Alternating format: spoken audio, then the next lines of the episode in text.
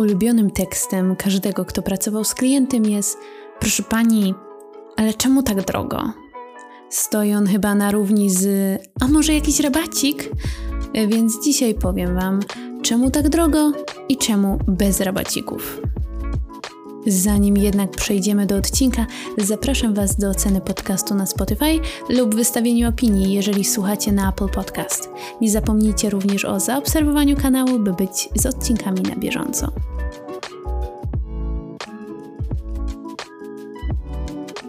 A dziś porozmawiamy sobie o luksusie w kontekście mody i akcesoriów. Zastanowimy się skąd to się wzięło, co to w ogóle znaczy produkt luksusowy, jakie wymagania marka powinna spełnić, żeby być luksusową i czy te ceny mają, a przede wszystkim czy w ogóle muszą mieć sens. Nazywam się Weronika Adamus i zapraszam Was na drugą lekcję wstępu do przemysłu modowego. Zacznijmy od definicji luksusu, bo jest to jedno z bardziej kontrowersyjnych pojęć, ponieważ mimo, że tutaj będziemy rozmawiać m.in. o markowych torebkach i odzieży, to luksus dla niektórych może oznaczać całkowicie coś innego.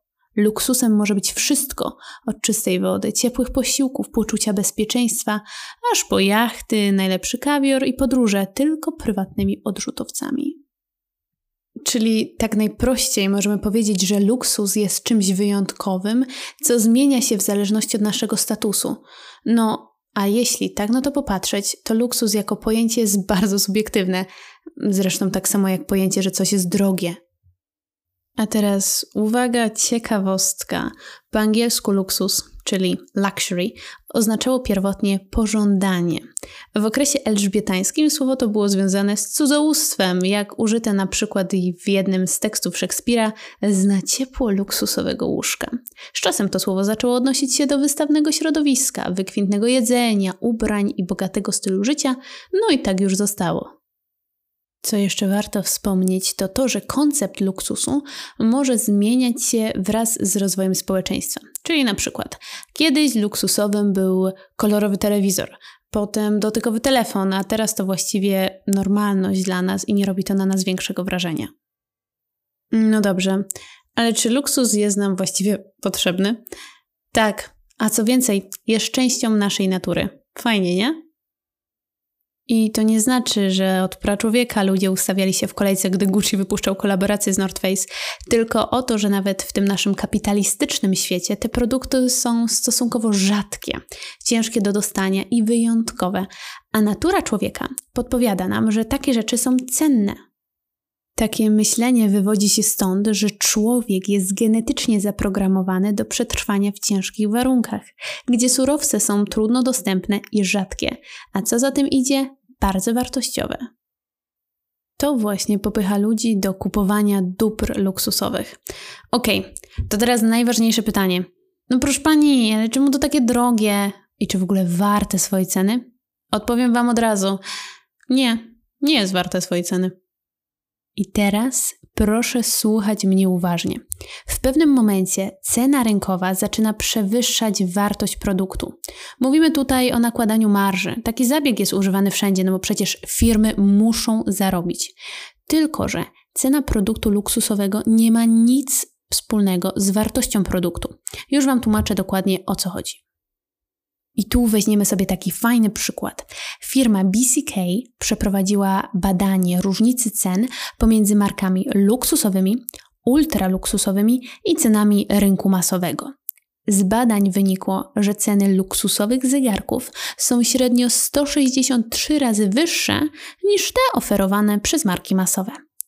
Ale ultra luksusowe zegarki są 107 razy droższe niż te luksusowe, co znaczy, że są około 17 441 razy droższe od tych z rynku masowego. Jak możemy wyjaśnić taką różnicę cen? W bardzo prosty sposób. Marki luksusowe są luksusowe, bo nie są dla wszystkich. Koniec kropka. Więc wysoka cena służy szybko do przesiania klienteli. Dlatego też niektóre marki nigdy nie przeceniają swoich produktów, aby utrzymać właśnie ten wyjątkowy status. Mogą sobie na to pozwolić, ponieważ luksus od szybkiej mody różni się tym, że jest ponadczasowe i nie ulega trendom, przynajmniej w większości. Kupując designerską torebkę, płacimy również za śliczne butiki, za szampana, wykwalifikowaną obsługę i eventy, które firma organizuje w ramach PR-u. No i pokazy mody. Płacimy za markę, za wizję, za prestiż, który został wykreowany, aby się wyróżnić. Płacimy za najlepsze lokalizacje sklepów w europejskich stolicach. Lokalizacje, które czasami nie są nawet profitowe, a utrzymuje się je ze względu na image. No i zastanówcie się nad tym. Nie wydajemy tysięcy na designerskie torebki, żeby spełniały rolę torebki. Płacimy za to, żeby się wyróżnić, dlatego że posiadanie produktów luksusowych jest widziane przez klientów jako sygnalizowanie statusu i potęgi. Jest to sprzedawanie marzeń, a nie produktu. I tu mogłabym zacytować Kapferera, który powiedział, że z socjologicznego punktu widzenia luksus jest symbolem euforii w społeczeństwie. Jest sam w sobie produktem ewolucji kapitalizmu. A teraz, żeby wytłumaczyć to tak z polskiego na nasze, musimy odwołać się do ekonomii. Przez dekady inwestorzy zamartwiali się, jak tu utrzymać ciągły wzrost gospodarczy. Jedna z opcji to jest zrównoważony rozwój, który może stworzyć nowy popyt, jednocześnie dać możliwości innowacji itd. Tak itd. Tak Potem można inwestować niby w technologię, która powoduje również pojawienie się fenomenu przestarzałości, który popycha do ponownych zakupów. A jak już konsument ma wszystko, a przynajmniej takie niezbędne wszystko, to co? A to wtedy należy sprzedać mu rzeczy zbędne. A luksus, proszę Państwa, to biznes rzeczy zbędnych. Branża luksusowa, troszkę jak branża odzieżowa, jest wredna. Wykorzystuje niską samoocenę ludzi, kreując ideały nie do zdobycia. Wiecie, na czym najwięcej się zarabia? Na perfumach i akcesoriach. Bo taki przeciętny człowiek jest w stanie zaoszczędzić sobie na ten pasek Guciego lub perfumy o wiele łatwiej niż na płaszcz czy buty z tej samej firmy. Takiego klienta nazywamy okazjonalnym. I to te tak zwane entry products wprowadzają klienta do danej marki i są początkiem budowania relacji. A wiecie, na czym się najwięcej traci? Na pokazach mody, na modzie wysokiej, szytej na miarę. Obecnie te wydarzenia głównie mają na celu podtrzymanie słynnego dziedzictwa marki. Podsumowując, zakupy towarów luksusowych nie są racjonalne. Zakup towarów luksusowych jest skierowany potrzebą wyróżnienia się i pokazania swojego statusu, wyższej roli w społeczeństwie. Cena tylko wspiera ten pogląd. Ale ej, momencik, żeby nie było. Oczywiście jakościowo nie będzie to, nie wiem, zara i nie o to chodzi, że te produkty to oszustwo i w ogóle ble, bo jakość w większości przypadków, nie zawsze, jest naprawdę fenomenalna, wybitna. Tyle, że koniec końców większość społeczeństwa nie jest klientem docelowym tej części rynku i nie ma się co doszukiwać w stosunku ceny do jakości, bo nie o to w tym chodzi. Następnym krokiem, żeby lepiej zrozumieć luksus, jest wyróżnienie tego głośnego i cichego luksusu. Louis Vuitton, Gucci, Prada, Balenciaga, Moncler, Armani to wszystko w większości to głośny luksus. Najlepiej tam sprzedają się te produkty z wielkim logo, które z daleka są widoczne. Firmy te mają też mnóstwo małych akcesoriów, kosmetyki, perfumy. Lub jak w przypadku Armaniego nawet tańsze linie, mam tu na myśli Armani Exchange, żeby przyciągnąć klientów, którzy żyją snem o luksusie. Dodatkowo wiele z tych firm obecnie produkuje swoje towary za granicą, a nie tak jak się deklaruje, że we Włoszech czy Francji ci potentaci rynku, przez to, że są powoli łatwo dostępni wszędzie, a ich bariera wejścia, czyli cena, nie jest już taka wysoka, tracą status luksusowych na rzecz tak zwanego mastige, czyli prestiżu masowego. No i dodatkowo łamią zasady prawdziwego luksusu, ale do tego wrócimy za chwilkę. Zjawisko głośnego luksusu ostatnimi czasy zyskało na mocy wraz z pojawieniem się nowych klientów na rynku luksusowym, którzy w stosunkowo krótkim czasie i młodym wieku dorobili się fortuny. Ci przedstawiciele tzw. Tak new money chcą, aby ich sukces był widoczny.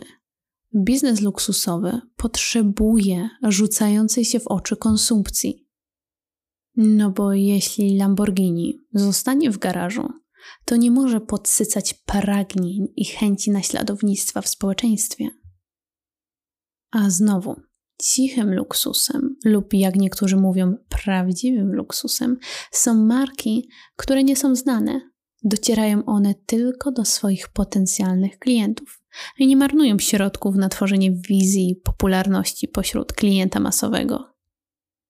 Żeby tego było mało, obecnie mamy więcej niż jeden luksus.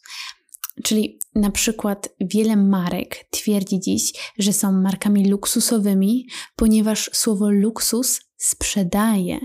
Dlatego też wymyślono nowe terminy, takie jak accessible luxury, casual luxury, dla tych marek, które chciały podciągnąć swój prestiż, oraz terminy uber luxury, wysoki luksus, ultra luksus i tak dalej, dla marek luksusowych, które ten swój luksus musiały mocniej zaznaczyć.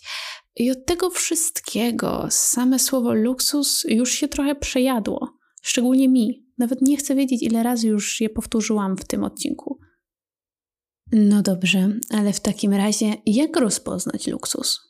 Tak jak powiedziałam na początku, luksus jest bardzo subiektywny, a jego definicja i przedstawiciele są trudni do określenia.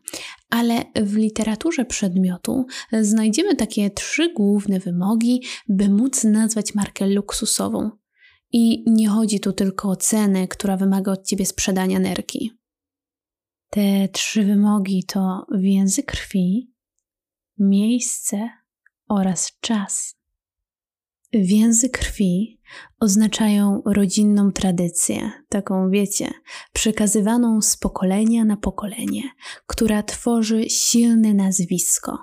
Nazwisko, które nierzadko jest marką w samą w sobie, tak jak na przykład Armani, Gucci czy Ferragamo. Taki wymóg zmusza luksusowe konglomeraty do utrzymania chociaż jednej osoby w zarządzie, która reprezentuje oryginalnych założycieli, na przykład Versace i Donatella, która obecnie ma zaledwie 20% udziałów w firmie. Oczywiście, im większy biznes, tym łatwiej stracić tą ideę firmy rodzinnej, Miejsce oznacza, że marka luksusowa nie może delokalizować swojej produkcji. Czyli jeżeli Gucci jest made in Italy, to ma zostać made in Italy, koniec kropka. Ludzie są w stanie zapłacić więcej za ten prestiż, a ten sam produkt wyprodukowany w ten sam sposób, nawet przez tak samo wyszkolony team, nie będzie miał tej samej wartości, jeżeli lokalizacja nie spełnia wymogów klienta. Ostatni nasz element, czyli czas, odnosi się do dziedzictwa, historii, wieku firmy oraz tworzeniu opowieści o rzemieślnikach, którzy potrzebują lat i czasu na zdobycie unikalnego know-how, aby potem w pocie czoła oddać cząstkę swojej duszy produktowi. Piękne, piękne. Podsumowując, branża luksusu jest fascynująca, zarówno z socjologicznego i ekonomicznego punktu widzenia, a zrozumienie rządzących nią mechanizmów pozwala nam choć trochę zbudować odporność na jej wpływy.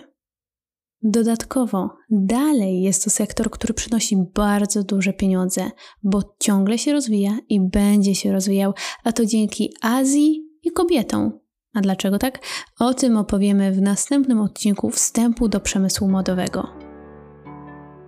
I to tyle na dzisiaj. Mam nadzieję, że od teraz będziecie inaczej patrzeć na marki i produkty luksusowe. Żegnam się z Wami i do usłyszenia w kolejnym odcinku.